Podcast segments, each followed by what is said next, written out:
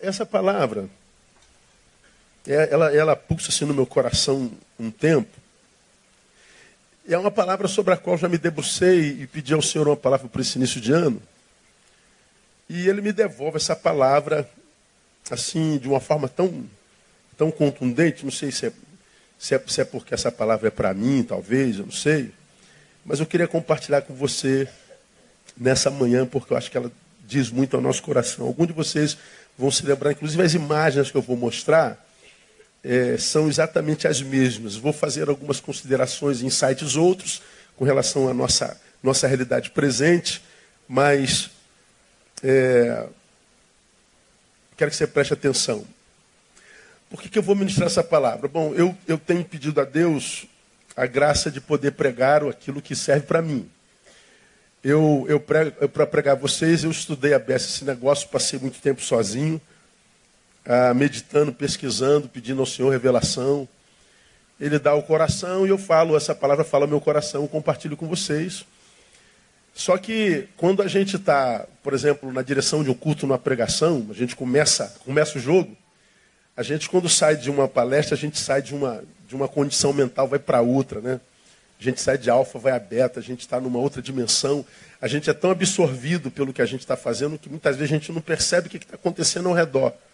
A gente, é, a gente é, é, é levado no espírito e mentalmente a uma dimensão que a gente quase que foge dessa realidade. Por causa disso, no dia seguinte eu vou lá e ouço o que, que eu estou pregando para ver se serve para mim de uma, de uma outra maneira. Então eu acordo cedo, eu coloco o meu iPad ali, vou escovando dente, vou me barbeando, vou vou tomando meu banho, vou me ouvindo. Aí pego meu iPad, vou para a cozinha, enquanto estou fazendo lá meu mingauzinho da manhã, eu estou me ouvindo. E se eu vou sair cedo, eu boto no carro, eu vou me ouvindo. E vou ver o que, que vai, vai acontecendo. Então eu sempre é, tenho pedido a Deus para falar a você o que para mim fala primeiro. Então eu não só prego, como no outro dia eu ouço. Então eu tenho contato com essa palavra é, mais do que você, é, na verdade. E eu vivo nesses últimos anos, eu não tenho escondido isso, uma, uma dificuldade muito grande de, de assentamento com a cultura dessa geração.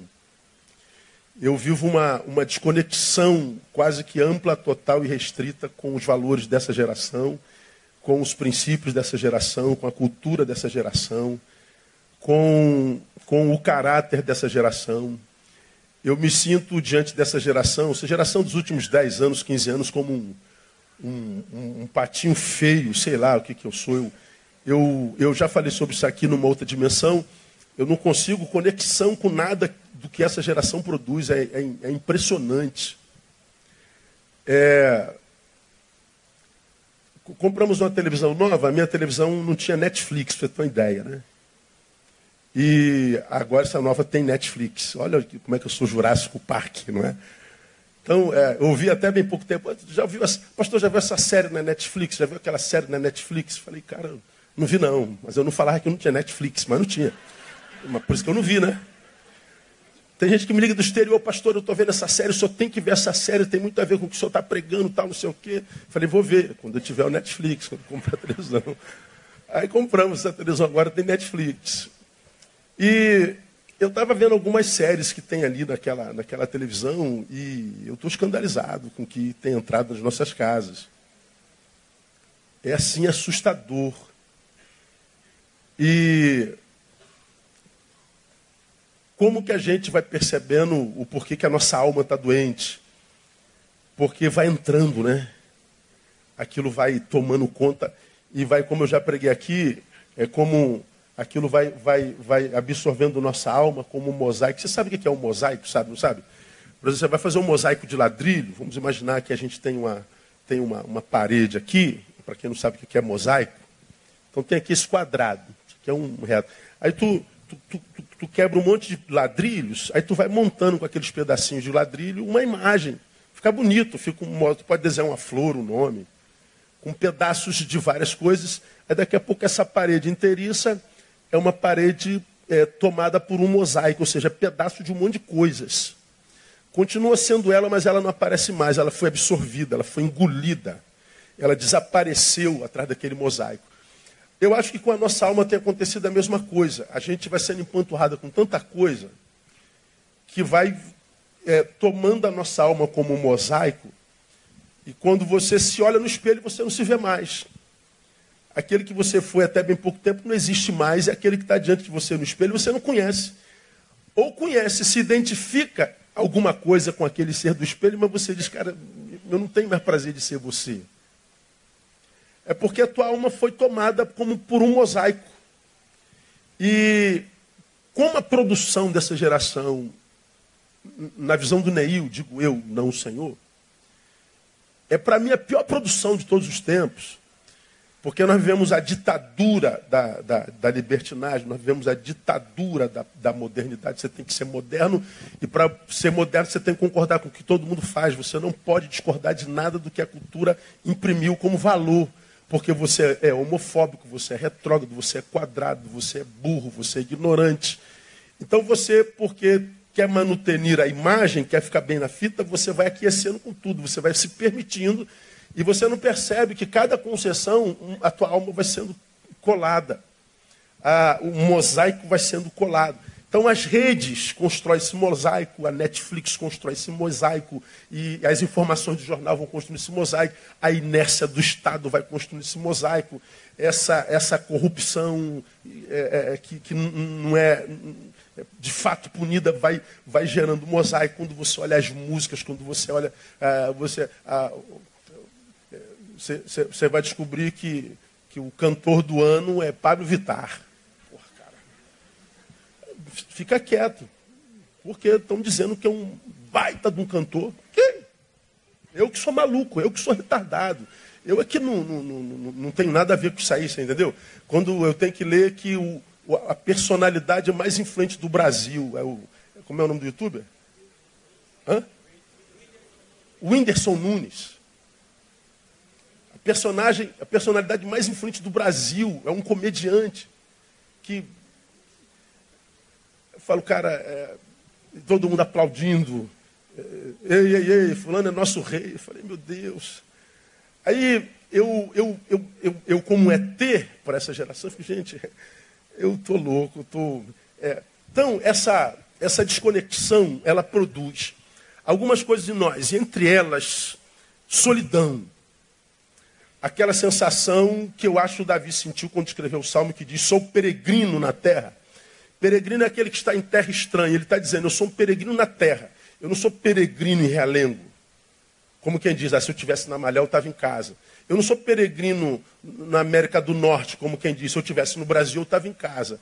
Eu não sou peregrino é, no, no, planeta Terra, porque se eu estivesse em Marte, eu estava em casa. Ele está dizendo: Eu sou peregrino no universo, eu sou peregrino na Terra. Como diz: Eu não estou em casa em lugar nenhum. Eu não me identifico com nada disso. Eu não, eu não tenho conexão vital com mais nada. Parece que todas as tomadas, todos os fios foram desconectados. Eu não encontro mais conexão com nada. Isso gera uma angústia terrível. Quando eu olho para os evangélicos, eu não suporto crente, estou com dificuldade de suportar crente.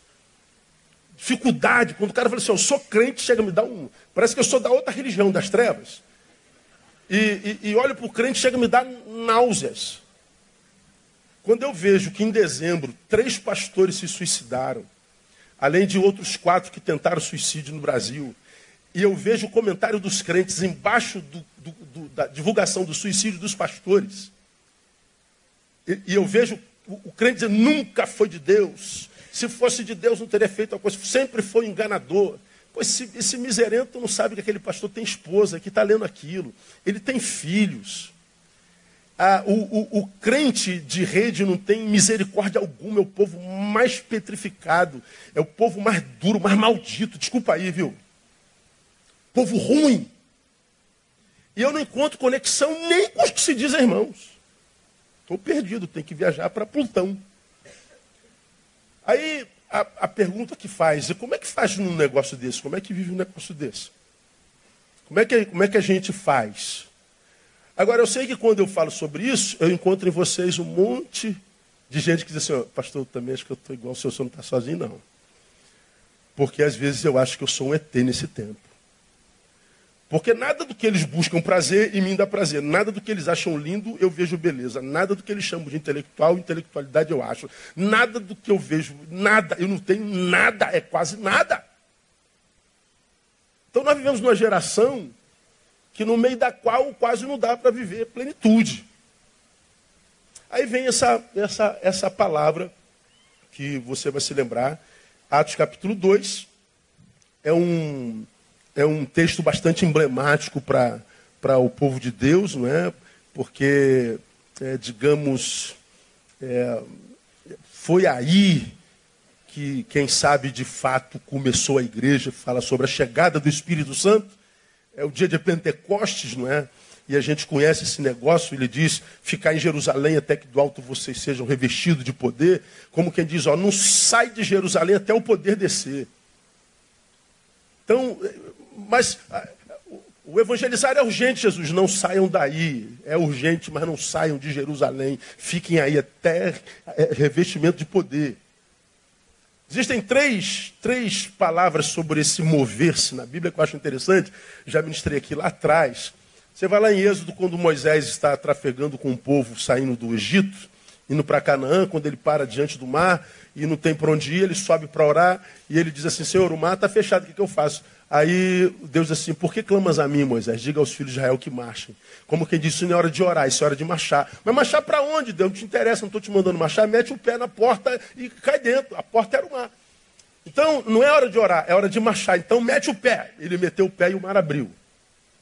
Aqui em Atos, Deus não manda meter o pé e cair dentro. Deus diz: Espera, até o poder descer. Há um outro texto que ele diz que da idolatria a gente deve fugir. No momento ele diz, mete o pé. No outro momento ele diz, espera. No outro momento ele diz, foge. Não invertam as coisas. Quando fora de meter o pé, não para para orar. Não espera. Porque você vai perder orando. Mas na hora de fugir, também não mete o pé, foge. Não entra nessa, não, em nome de Jesus eu vou conseguir. Não, filho, é o momento que você tem que fugir. Mesmo comigo você vai perder. Então ele, ele, ele, ele faz alusão a essa necessidade de ter consciência.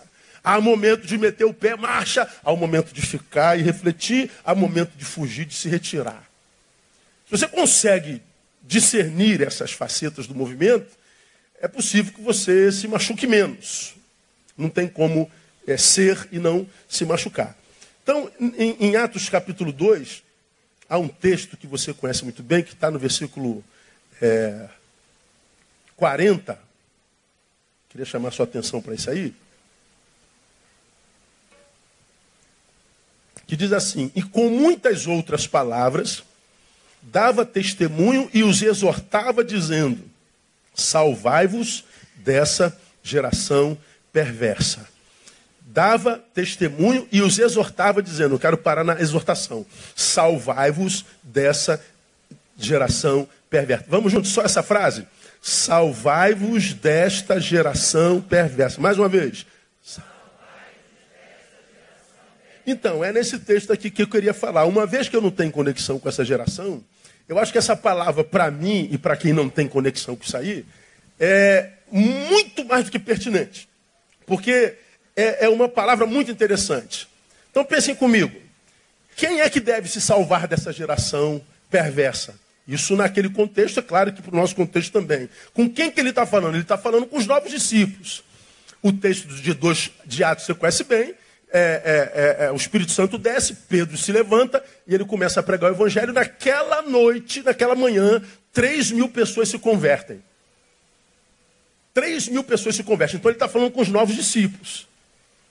E é engraçado que depois que ele faz a revelação do movimento do Espírito, a revelação do mistério do Messias, do ministério do Messias, quando ele conta a história do Salvador, falando desde o do, do, do, nascimento virginal até a crucificação e ressurreição de Jesus, quando ele conta a história de Jesus Cristo, diz o texto que a, a, a, o, o, o compungiram-se em seus corações, veja o versículo 38, bota para mim painel, bem rapidinho, o versículo 38 diz assim, e ouvindo eles isto, compungiram em seus corações ah, e perguntaram aos apóstolos: Que faremos, irmãos? Aí Pedro responde no 38: Arrependei-vos e cada um de vós seja batizado em nome de Jesus Cristo para a remissão de vossos pecados e recebereis o dom do Espírito Santo. Então, a, a, a mensagem foi: arrependei-vos. Eles se arrependem, aceitam a Cristo e a primeira palavra pós-conversão, o primeiro conselho pós-conversão é: salvai-vos dessa geração perversa. Primeiro arrependo dos seus pecados. Recebam Jesus. Receberam? Ok. Então, agora o que eu tenho que fazer? Salvai-vos dessa geração perversa. Eu acho isso interessante. Como quem diz, olha, do pecado, Jesus te salva. Dessa geração, você se salva. Do pecado, ele me salva. Dessa geração, me salvo eu. Ninguém pode me salvar do pecado senão ele. Ninguém pode me livrar da condenação eterna senão Ele. Ninguém pode me redimir, me remir, me tornar puro dos meus pecados senão Ele. Mas Ele está dizendo que é, é possível que essa, essa, essa, essa remissão, que essa redenção, ainda que exercida por Ele, não produza em mim os frutos necessários e possíveis dele, se eu não me salvar dessa geração.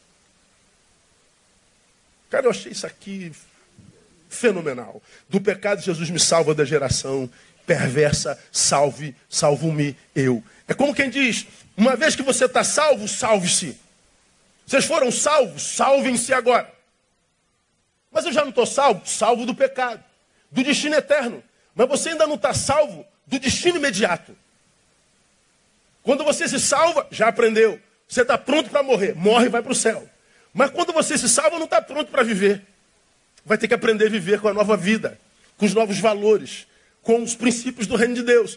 Para você viver isso, você tem que salvar-se dessa geração. Na verdade, aqui ele faz um apelo solene a, a, a, a, se manutenir a identidade de salvo. O apelo é trabalharmos a nossa identidade. Isso aqui é um apelo ao sim, sim, não, não. Ou seja, já sabe quem você é em Jesus, sei, seja. Você já sabe o que é nele, sei, então seja. Não fique no sim, sim, não, não, talvez, quem sabe, eu quero, não quero, vou, não vou, eu estou quente, estou frio. Não, ele está dizendo, salve-se disso. Essa inconstância, essa falta de personalidade, essa falta de caráter, essa falta de, de, de, de, de revelar o que se quer na vida de fato de verdade, essa falta de coragem de colocar o reino em primeiro lugar, ele está dizendo, é disso que você tem que se salvar. Ele está falando de identidade. Isso é uma exortação para que nos decidamos a quem queremos servir e de quem queremos ser. É uma exortação para que a gente saia de cima do muro. Porque hoje a gente não sabe mais quem é quem, quem é de Deus, quem não é de Deus quem, quem o serve, quem não serve, você não sabe mais discernir o que é aquilo, o que é aquilo assado, a gente não sabe mais nada. E o texto está dizendo, você precisa salvar dessa geração perversa. Agora, uma vez que a gente sabe com quem ele está falando, é com os discípulos, comigo, contigo. Qual a perversidade dessa geração perversa? Que perversidade é essa?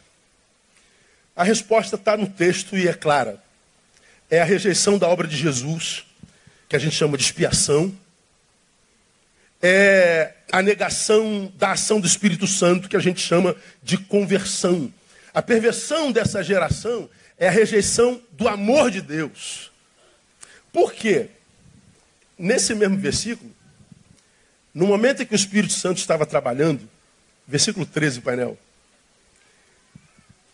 as línguas desceram sobre cada discípulo, e diz que eles começaram a falar noutras línguas conforme o Espírito concedia.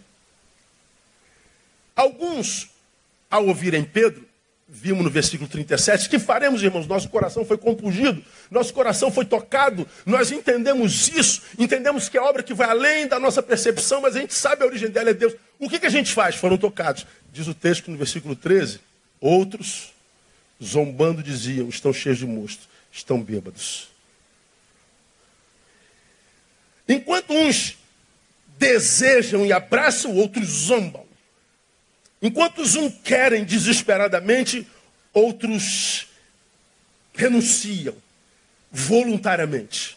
Rejeitam a obra que o Espírito Santo faz naquele exato momento, naquele instante é, é, é, é, é vivido, naquele exato momento. A, a, a perversidade da geração perversa é essa. Essa incapacidade de conseguir imprimir valor naquilo que não é mensurável. Hoje a gente só valoriza o que é matéria. A gente só valoriza o que a gente percebe por nossas sensações. Hoje nós somos a geração hedonista, a geração do desejo, a geração do prazer. Nós não valorizamos mais o que seja verdade, nós não valorizamos mais o que seja honra. Cara, ontem, eu não sei onde é que eu estava, onde que a gente foi ontem? Vamos, hein? Você sabe? Sabe o que eu vou falar, não? Acho que não. Não falei, né? Não adivinha ainda? Eu, eu, eu, eu não sei ontem, não sei onde. Não sei se foi no almoço. Estou vendo um casal com um filho e o casal chamando a atenção desse filho, devia ter uns 8, 9, 10 anos, esse filho xinga os pais. Vai catar coquinho, né? Catar coquinho é gospel, né? Cara, eu, eu meu Jesus amado, eu falei, Jesus, eu, eu, eu devo ter algum demônio dentro de mim, porque porque, cara, ah, Jesus, cara, isso chega a me dar. Cara. Você criado naquela geração, cara, que teu pai passava, você abaixava a cabeça. Você chamava de Senhor. Você dizia a benção, meu pai. Quando o pai dissesse não, não tinha papo com o pai. O pai disse não, é não. Mas por que, que não? Porque eu disse não e algum problema? Não, tudo bem, senhor. Mas isso é ditadura. Isso é roubar a liberdade do menino.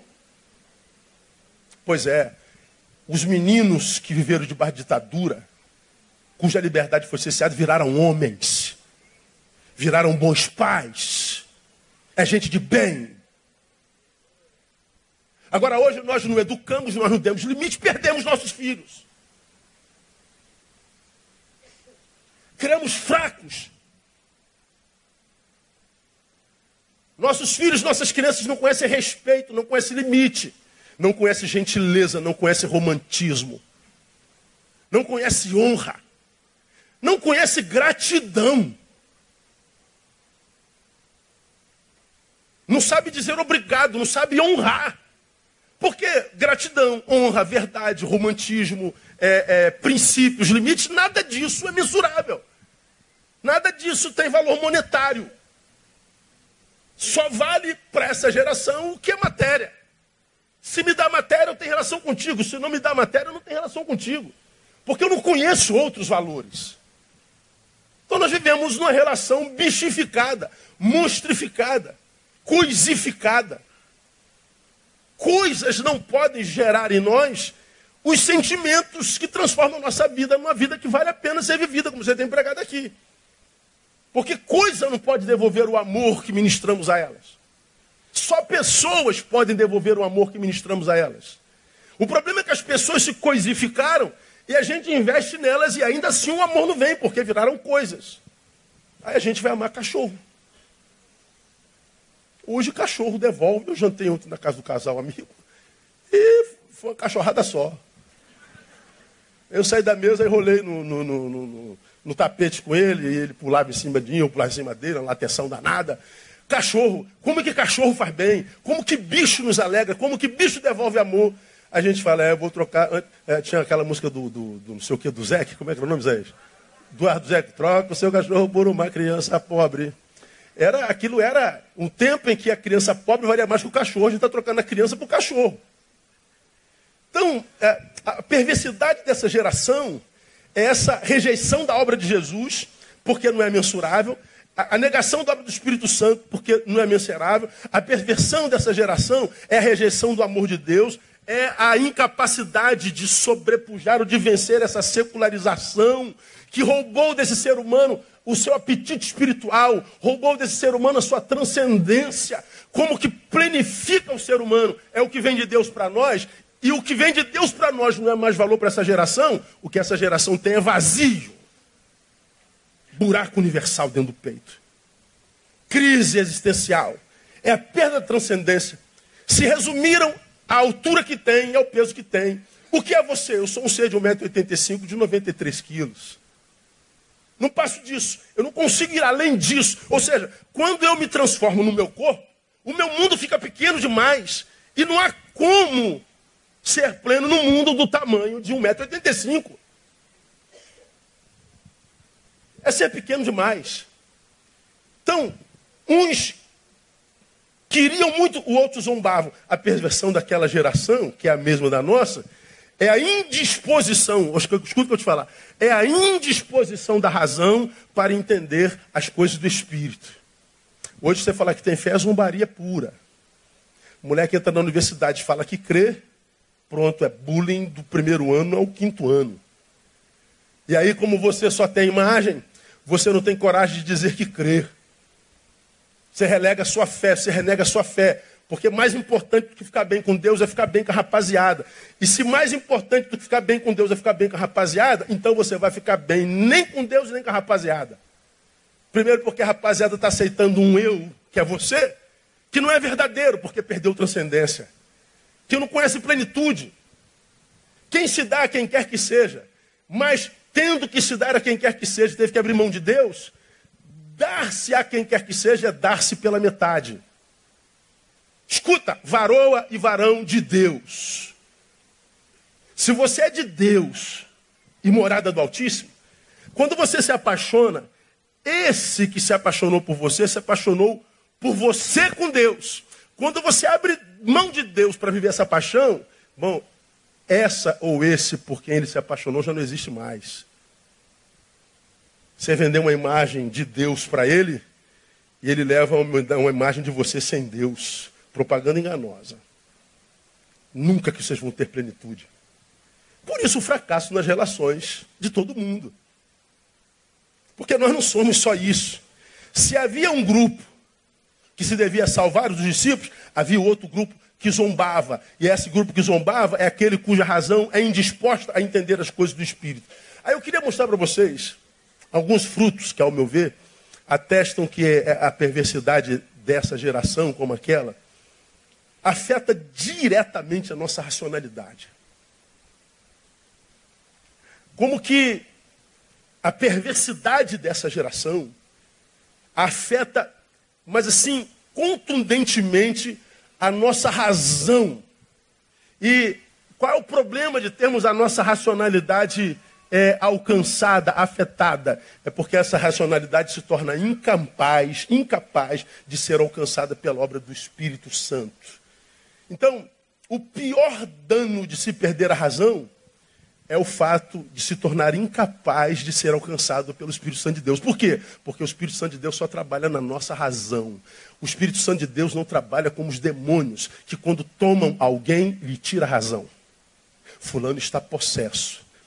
Quando a gente diz que um fulano está possesso, estamos dizendo que ele perdeu o controle de si mesmo e foi tomado por uma entidade. Ele perdeu a razão. Quando o Espírito Santo nos enche, ele não nos tira a razão, ele amplifica. Se a minha razão está indisposta para as coisas de Deus, por causa da influência da geração carnificada, eu estou blindando o céu sobre mim, porque o Espírito Santo só pode trabalhar na minha razão. Aí você consegue entender então o que é o pecado contra o Espírito Santo, quando a Bíblia diz, portanto vos digo, todo pecado e blasfêmia será perdoado aos homens, mas a blasfêmia contra o Espírito Santo não será perdoada. Qual é a blasfêmia contra o Espírito Santo? É a indisposição da razão para ser influenciada por ele. É quando eu digo eu não quero saber. Posso até admitir que, mas eu não quero. Essa é a blasfêmia. É uma razão indisposta. Eu acho que talvez seja esse o pecado mais comum da pós-modernidade. A blasfêmia contra o Espírito Santo. É sério esse negócio. Vamos ver alguns frutos dessa irracionalidade, ou seja, dessa geração perversa e os frutos dessa perversidade nas produções dessa geração perversa. Ah, já mostrei para vocês aqui, eu vou passar batido, é só para lembrar você. Vamos ver alguns desses frutos, por exemplo, na na cultura pós-moderna. Bota aí a, a, a primeira peça, o, o, painel, por favor. A peça de teatro com temática sexual que explora o ânus no palco. Dá uma olhadinha aí. Você já viu isso? Olha lá. Essa é a peça Macaquinho. Um homem analisando o ânus do outro. Isso é uma peça. Quem quer ser atriz ou ator aí? Não, estava pensando, mas desisti, pastor. Atrás estão os especialistas fazendo análise da peça. Bom, eu sou obrigado a chamar isso de cultura. Aí, como na mídia, diante de uma câmera, todo mundo finge que vê isso com normalidade, o que, que tem, pastor? Um menino analisando o ânus do outro.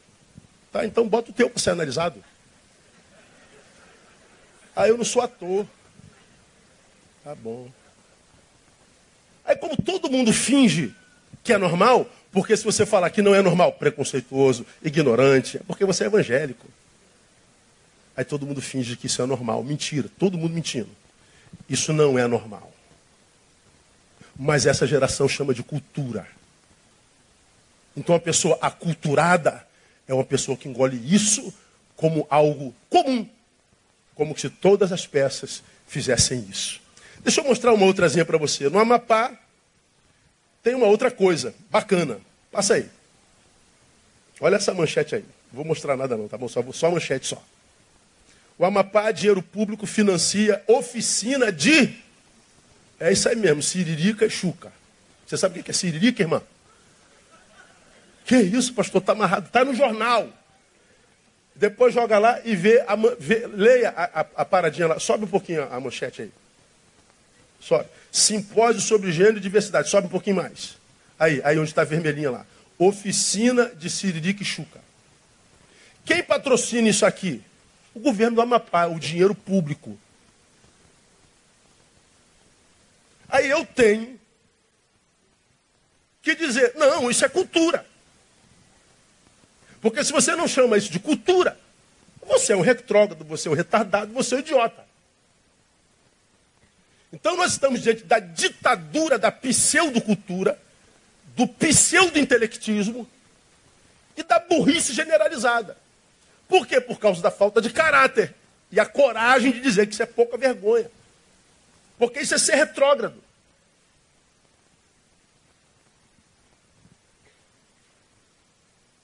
Não tem imagem, mas tem uma peça que passou no ano passado e também no início desse ano chamada peça de Dionísio Acoré, onde a atriz se masturba no palco. Mas é arte. É cultura. Agora, eu vou apanhar na gente, ok. Quando analiso a minha geração, e a Bíblia diz, foge dessa geração, eu acho que fugir da geração é fugir de viver uma razão que produz coisas como essa, e chama de intelectualidade e cultura. Então eu acho que eu tenho que ser contra a cultura mesmo. Aleluia. Eu tenho que ser contra a cultura. Eu tenho que remar contra a maré. O problema é que para remar contra a maré não, tem que, não basta ser homem de Deus, tem que ser homem. Não tem que ser mulher de Deus, tem que ser mulher. O problema é que o, o, o evangelho, quando não é vivido plenamente, não forma homens. Forma religiosos, descerebrados, anencéfalos. Agora, a geração adolescente, que a geração universitária está sendo arrastada por esses valores e aonde eles vão dar? No mesmo lugar. Todo mundo deprimido, todo mundo drogado, todo mundo vazio. Geração que entristece pais, desonra pai e mãe e por causa disso morre cedo. Poucos deles ascendem. Poucos deles escapam da cultura. Que eles chamam de moderna, de pós-moderna. Só vão aprender quando já tiverem comidos devorados pelos valores dessa cultura e dessa geração. Está aí os efeitos de uma mentalidade que não está a serviço do Espírito Santo, na cultura.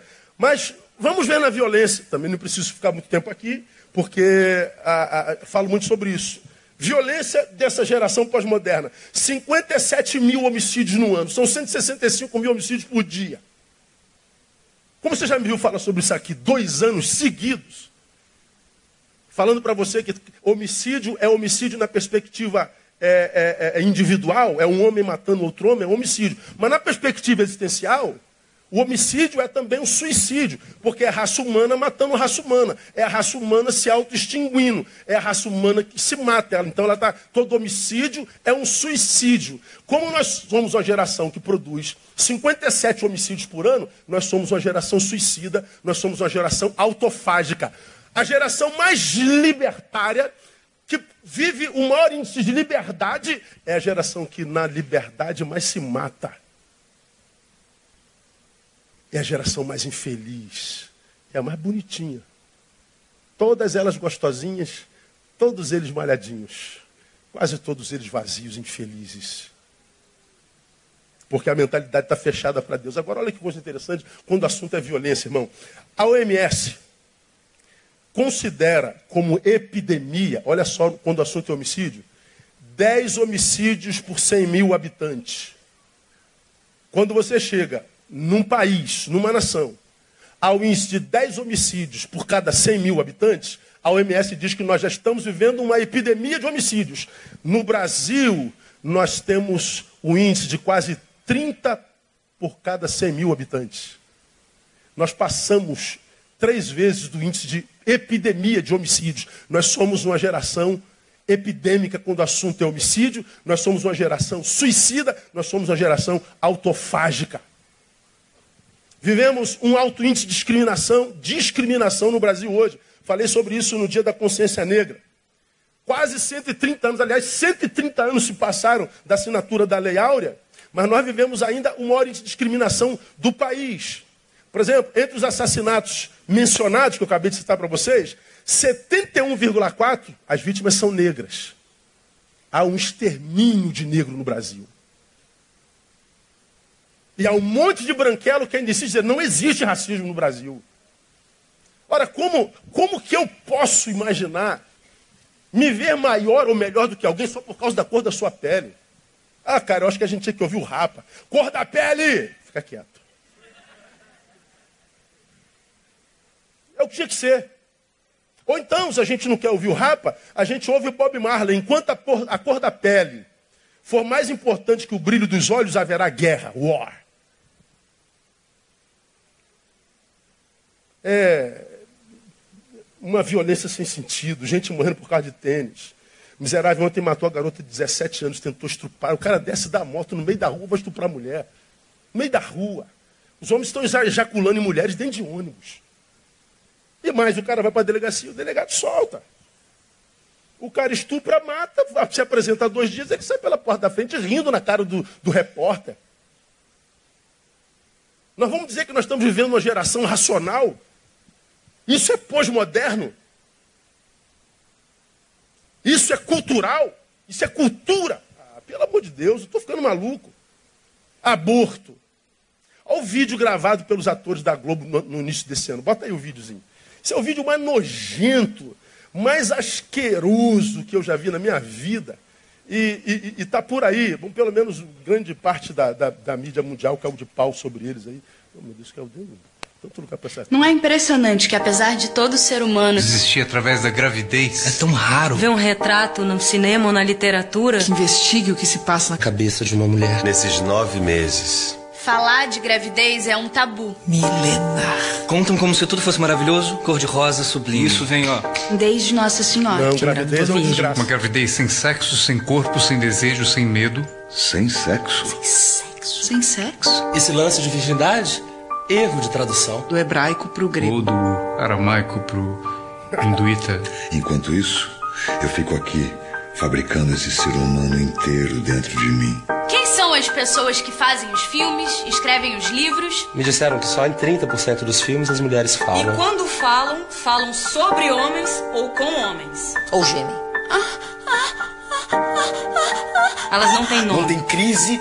Não tem história. Não tem câmera. Não tem E de repente surge um filho. E ai de você se reclamar. Pra fazer foi fácil, não foi? Meu corpo era proibido. Agora ficou obrigatório. Eu tava sozinha no mundo. E aí engravidei. E aí o que, que você faz? Eu era uma criança, eu era uma adolescente. Eu tive que interromper. Pecadora. Egoísta. E se eu não quiser ter? Qual o problema? A mulher que não tem filho? Fica frustrada. E se tiver filho então? Ah, tem que ficar bonita. Oh, bem arrumada. Cheirosa. E se for estuprada? E se não quiser um filho? Não pode abortar. Não pode abortar. Não pode abortar, não. Vadia, você não quer ter filho, fecha as pernas. Toda mulher é dona do seu corpo. Faz com ele o que quiser. Meu corpo, minhas regras. Minhas regras. Minhas regras. Minhas regras. Parece óbvio, né? Nada é fácil aqui. Ser mãe, não ser mãe. Ser mãe. Não ser mãe. Ser mulher. Não ser mulher. Lilith. Eva. Medeia. Medusa. Madame Satã. Yansan. Geni. Teadurim. Julieta. Helena. Ofélia. Macabeia. Joana d'Arc. O que é ser uma mulher? O que é ser uma mulher? O que é ser uma mulher? O que é ser uma mulher? O que é uma mulher?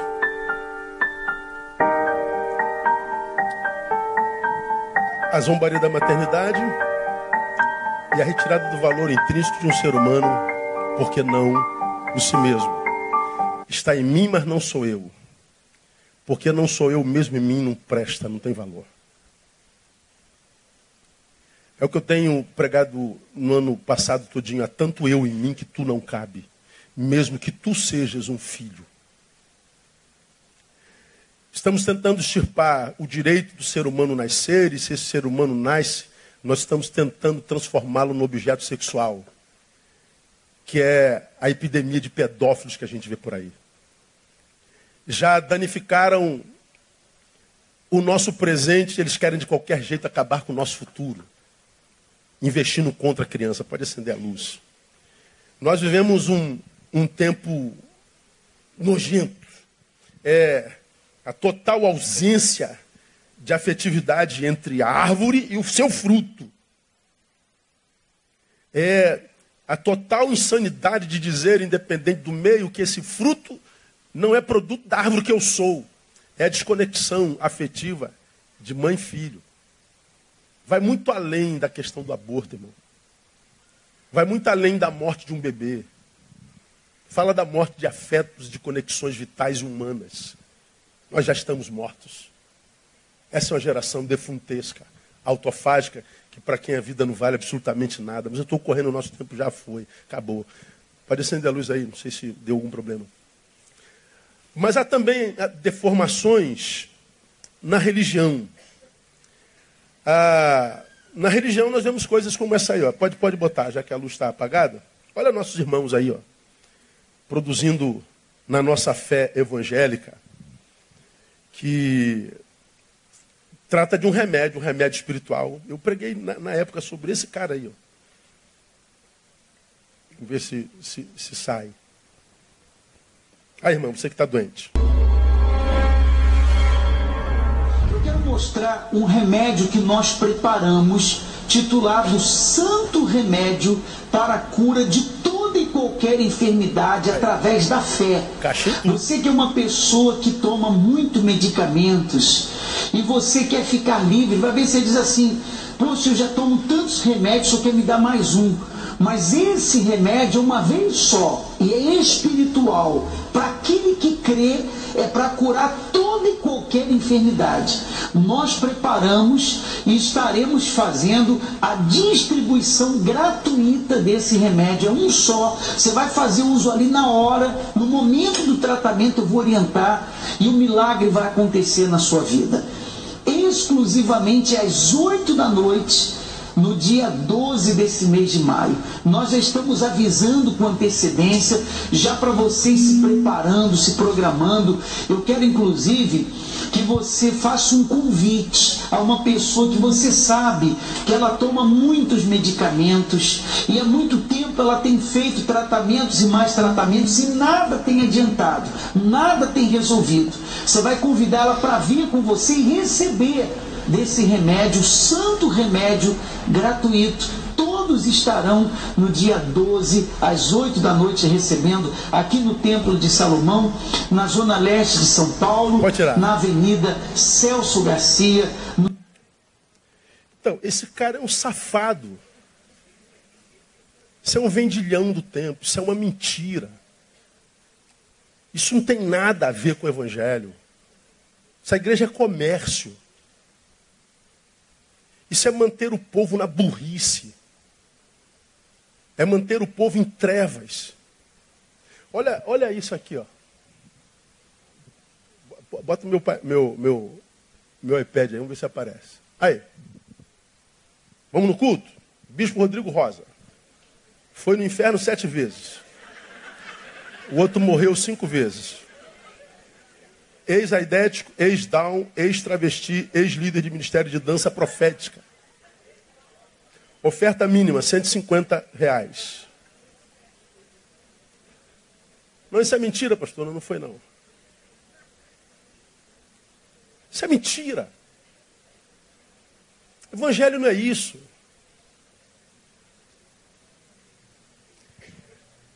O que a gente vê na cultura, o que a gente vê na violência, o que a gente vê na arte, o que a gente vê na cidade, a gente vê na igreja.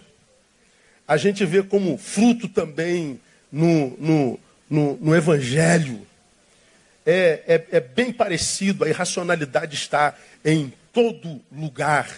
Bom, eu, poderia passar aqui, irmão, a manhã toda mostrando algumas das sequelas dessa perversidade geracional na política, a perversidade geracional na educação, nos afetos, na família. Mas nós ficaremos aqui, caminharemos a noite toda mostrando essa, essa, essa podridão, essa deformação, essa perversidade, e a gente não resolveria nada. Agora, para a gente terminar, a pergunta é, uma vez que já descobrimos que do pecado ele me salva, mas da perversidade da geração quem me salva sou eu. Uma vez que a perversidade dessa geração é a indisposição da razão para se render ao mover do Espírito Santo de Deus, e a ausência dessa razão dessa espiritualidade na razão, gera essa razão que a gente não consegue entender, que frutifica na política, que frutifica na cultura, que frutifica na família, que frutifica em tudo, e a gente chama isso de razão e de intelectualidade, a gente chama disso de cultura, a gente vê isso na religião. Ora, como se salvar dessa geração? Para mim, mim aqui o mais importante. Quando, quando pense, eu, eu estou diante de um perigo aqui, nessa rua, eu preciso me salvar desse perigo dessa rua. A primeira tendência nossa, qual é? Ó, essa rua aqui o bicho está pegando. O que, que você vai fazer? Eu não vou passar por essa rua porque tem bicho. Mas vamos imaginar que o bicho te veja. E você quer se salvar do bicho que está vindo atrás de você. O que, que você faz? Foge. Pois é, aí que está o nosso problema. O problema é que quando a Bíblia diz salvai dessa geração, o que vem primeiro na nossa cabeça é fuga. Foge disso. Se afasta disso. Deixa essa geração como está lá e foge disso. Ok. Quando o bicho é a geração, para onde que a gente foge? Ah, foge para a igreja. Olha como é que está a igreja. Para onde que a gente foge? Para onde que você fugiria? Ah, pastor, vou morar no alto de uma montanha. Ah, tem problema no alto da montanha. Se tiver você lá, o problema chegou. Porque a gente não está bem nem sozinho. O problema é que é sempre fuga. Pois é, não se foge da geração enquanto cristão e enquanto igreja. Não se, não se salva de uma geração enquanto cristão e enquanto igreja, fugindo dela, mas transformando-a. Salva-se de uma geração, inserindo-se nela e transformando-a pelo poder do Evangelho, não abandonando essa geração à própria sorte. É o que Paulo diz aos Romanos, irmãos, no capítulo 8. Ele diz assim: ó, Pois tenho para mim que as aflições desse tempo presente não se podem comparar com a glória que em nós é de ser revelada. Porque, olha lá, a criação aguarda com ardente expectativa o quê? A manifestação ou a revelação dos filhos de Deus. Essa geração da qual eu devo fugir é a mesma a respeito da qual a palavra diz, Neil está guardando a manifestação sua. Essa geração da qual os discípulos devem fugir é a mesma geração que a palavra diz está aguardando a manifestação de vocês. Ou seja, essa geração dela se salva, não fugindo dela, mas se inserindo nela e transformando numa geração da qual não se precise mais fugir. O problema é que como discípulos, cada um vivendo a sua própria vida, todo mundo querendo ganhar o seu próprio dinheiro, todo mundo querendo se feliz, todo mundo querendo se dar bem, todo mundo vivendo para si, reduzindo o mundo ao tamanho do seu umbigo. Aí o que, que acontece? Você enche o seu umbigo de tudo que você sonhou, e tudo que você sonhou não gera vida na tua vida. Você continua infeliz, você continua sozinha, casou, continua sozinha, casou, continua sozinho. Você continua infeliz porque sempre falta alguma coisa. Não, não, não, não, se acha plenitude em, em, em lugar algum. Por quê? Porque está fora da vocação. A verdade a ser admitida, irmão, é que essa geração da qual a gente foge revela a qualidade de vida que a gente tem como igreja. A qualidade do lugar onde a igreja está plantada revela a qualidade da igreja que está plantada nesse lugar. Essa geração da qual a gente foge é uma geração que, da qual a gente precisa fugir por causa daquilo no que a gente se transformou. Então eu mudo essa geração mudando a minha postura diante dela. Agora o que, que acontece? Alguns tentam sobreviver às sequelas dessa geração sendo engolido por ela, se fazendo um com ela. Aí você não consegue gerar em si plenitude lá, porque você teve que deixar Deus e às vezes, quando volta para cá, não consegue plenitude de Deus porque está sequelado pelo que tem lá. 2018, irmão, é um ano que a gente tem que dizer para Deus o que a gente é nele e para Ele. E eu diria para você que não tem interesse em ser para Deus, que o abandone de uma vez. Para que você possa, pelo menos, sentir prazer na carne sem culpa. Porque se você é de Deus está na carne, não sente prazer pleno na carne, porque na carne você tem culpa. Mas se você não é de Deus está na igreja, não adianta você estar na igreja, mas não vai sentir plenitude, porque você só encontra prazer no sabor da carne. Ou eu digo sim, sim, ou eu digo não, não. Porque desde a igreja primitiva está dizendo, ah, eu queria que vocês fossem mornos, fossem quentes ou frios, fossem sim ou não. Porque vocês são mornos, eu vomito vocês. Bom, eu, eu, eu tenho pelo menos de Deus respeito quando eu digo, eu não quero saber de você. Acho que Deus respeita quem diz a verdade, mesmo que a verdade seja, eu não quero saber de você. Deus respeita e ama quem diz, eu não abro mão de você. Agora, quem diz, eu te quero muito, mas vivo como se não quisesse. Eu não te quero nada, mas vivo enfiado no lugar onde ele se manifesta. Quem é você? O que é você? Que, que você quer? Disso depende o nosso 18, irmão. O abandono das causas sociais, das questões da cidade, tem a ver com a definição equivocada do que seja santidade. Vendemos uma ideia de santidade muito doente para os evangélicos do Brasil. E aí a gente deixou essa geração à sua própria sorte. Como que a gente não tivesse nada a ver com o que está acontecendo com, com, com, aquilo lá e com, com, com aquilo no que se transformou aquilo lá.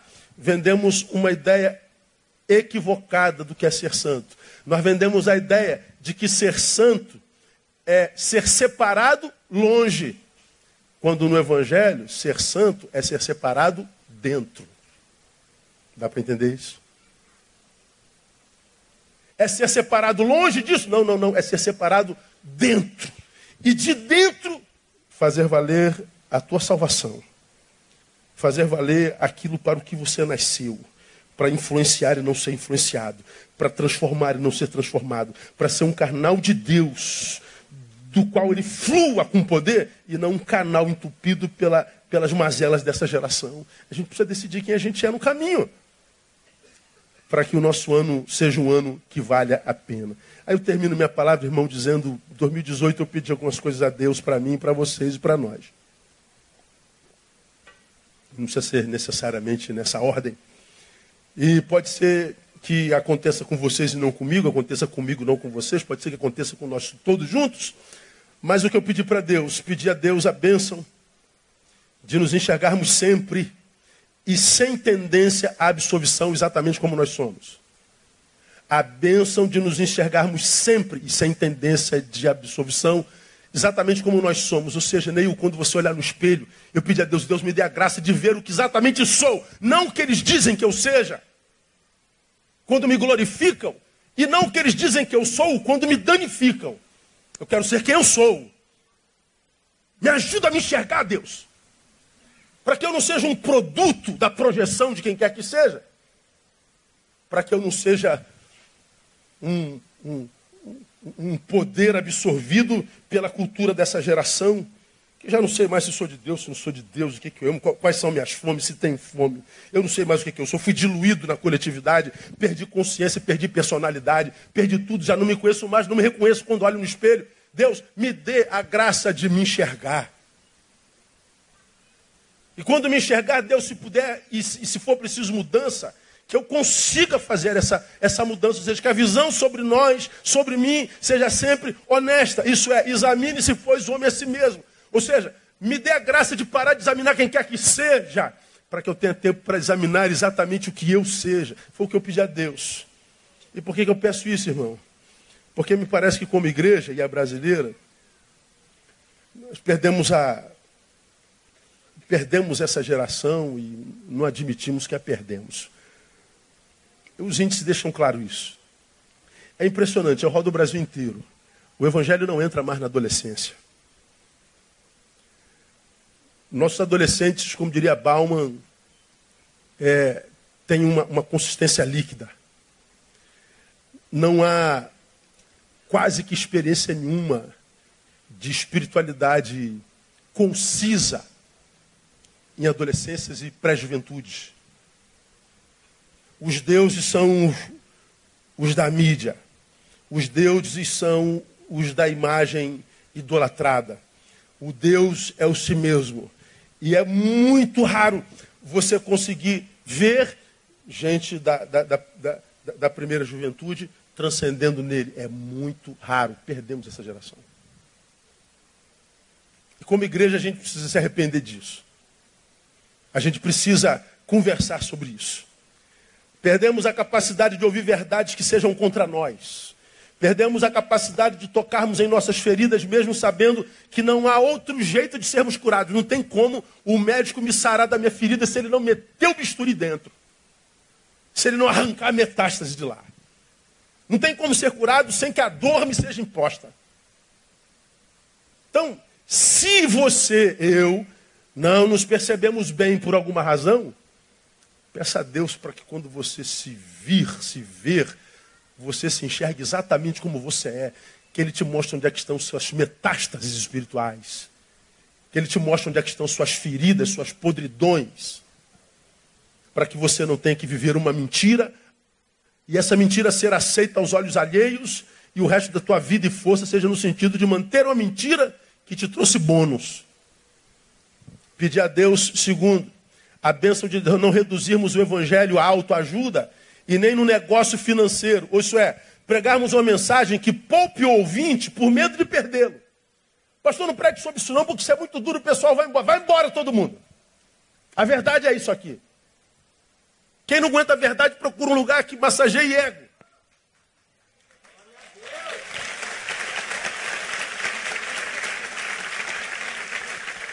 Falei para você, alguém muito amado, você é muito realista no que você prega.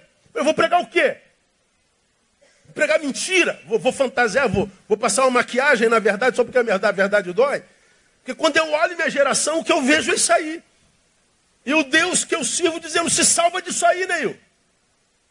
Porque essa geração está engolindo uma geração de evangélicos e crentes.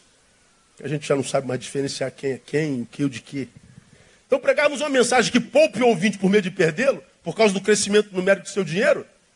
Deus me livre disso. Fazer de mim a estação última do Evangelho e da missão uma lâmpada mágica, ou seja, qual é a estação última do Evangelho? Sou eu. Então, se o Evangelho chegou em mim, se a bênção chegou em mim, pronto, ela chegou na estação final. Deus me livre disso. Ou fazer do Evangelho uma lâmpada mágica que faz de, de jargão em jargão, de, de, de, magias e campanhas. Isso é viver uma, uma fé difuntesca, né? Fé sem obras é fé de defunto. Me mostra a tua fé sem obra, que eu te mostro minha obra sem fé. É possível fazer obras sem fé. Mas é impossível ter fé e não ter obras. É impossível viver a fé do Cristo se essa fé não te faz caminho para ninguém. Se te faz o egoísta que a maioria dos crentes são, que vive para si e que porque vivem para si não tem obras para a partir delas se gloriar e se, se engrandecer, então se torna em analista de obras alheias. É uma geração de analistas de feitos alheios. São os intelectuais, como costumo dizer, de mãos lisas, não tem calo porque não trabalha, não produz nada. De modo que se a vida tira do nosso meio, não faz falta absolutamente nenhuma, porque foi uma vida vivida para si mesmo. Não tem como Deus abençoar alguém assim. E eu pedi, termino, que nos dê a graça de sermos, enquanto vida houver em nós, agentes de transformação de nossa geração em nossa geração. Isto é, que sejamos aquilo no que nos tornamos quando fomos salvos, até o fim de nossos dias. No que que você se tornou quando você foi alcançado pela salvação? Você se tornou o quê? Filho. E a Bíblia diz filhos por adoção. E o que, que eu tenho pedido a Deus? Deus me dê a graça de ser filho até o final da minha vida. E se Deus me dá a graça de ser filho dele até o final da vida, a pergunta é: o que é um filho? Filho é fruto e alvo do amor do Pai. Nós somos feitos filhos por adoção, por quê? Porque ele mandou Jesus, nosso irmão, e através dele nos tornamos filhos por adoção. Você é filho de Deus por Jesus Cristo, nosso Senhor. Então você é fruto do amor do Pai. Então, para que, que existe um filho? Um filho existe para dar prazer ao Pai. O que eu tenho pedido a Deus é: Deus me dá a graça de ser um filho que te dê prazer até o fim da minha vida. Me dê a graça de ser um filho para quem tu olhas e diga assim, cara, você é meu orgulho. Aquele filho para quem a gente olha e não precisa fazer nada, sabe? A gente olha e diz, é meu filho. Aquele filho que, que, que, que você lembra, que você pensa, por causa da vida, gera louvor. Na geração perversa, Deus não tem tantos filhos. Porque você já aprendeu aqui, não preciso falar isso, que ele diz que procura adoradores. E adorador não é quem canta uma musiquinha. O meu louvor eu não ofereço a ele através de mim mesmo, mas o meu louvor eu ofereço a ele através de um semelhante a quem eu servi. O meu louvor, Deus extrai de alguém a quem eu servi. E o meu serviço fez com que ele ascendesse, com que ele fosse restaurado, com que ele melhorasse. O melhor dele, por causa do meu serviço, é o meu louvor. Como cada um vive para si, como ninguém quase, através do serviço, extrai do outro o seu melhor, então nós temos poucos adoradores nesse planeta.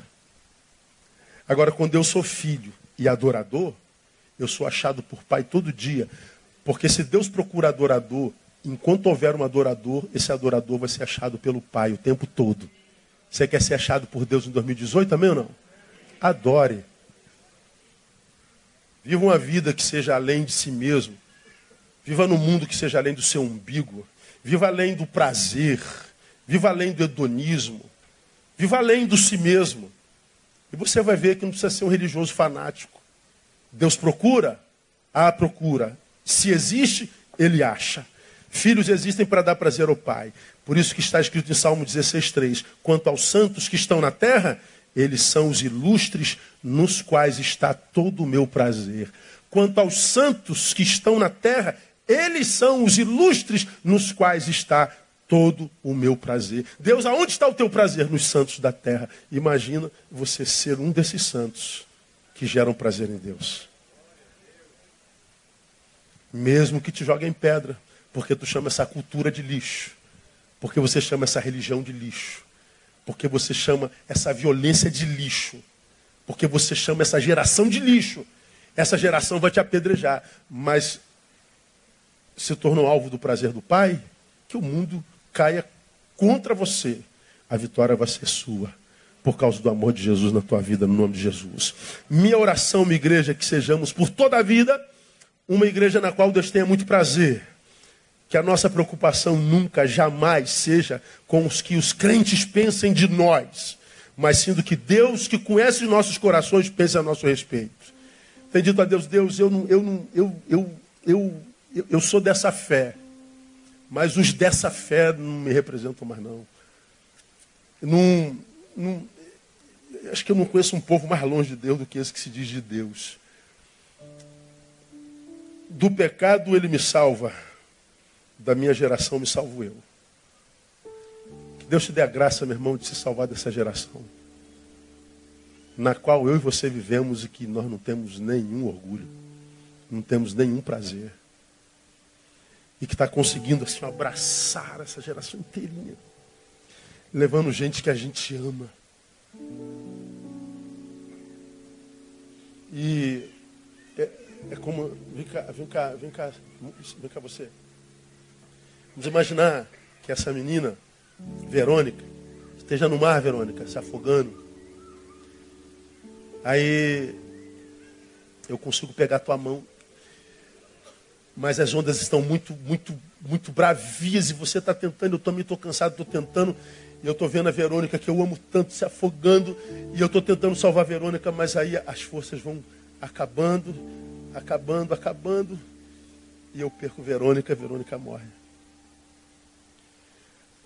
O que eu estou vendo é tanta gente amada que a gente já pegou na mão, sendo levada pela perversidade dessa geração. Obrigado. E a gente não pode fazer nada porque é vida alheia. Só sofre a dor e o dano. Gente que a gente chama escapulindo da nossa moça. Isso é no seu pastor, não é brincadeira. É a ausência de amor próprio, a ausência de princípios como regra.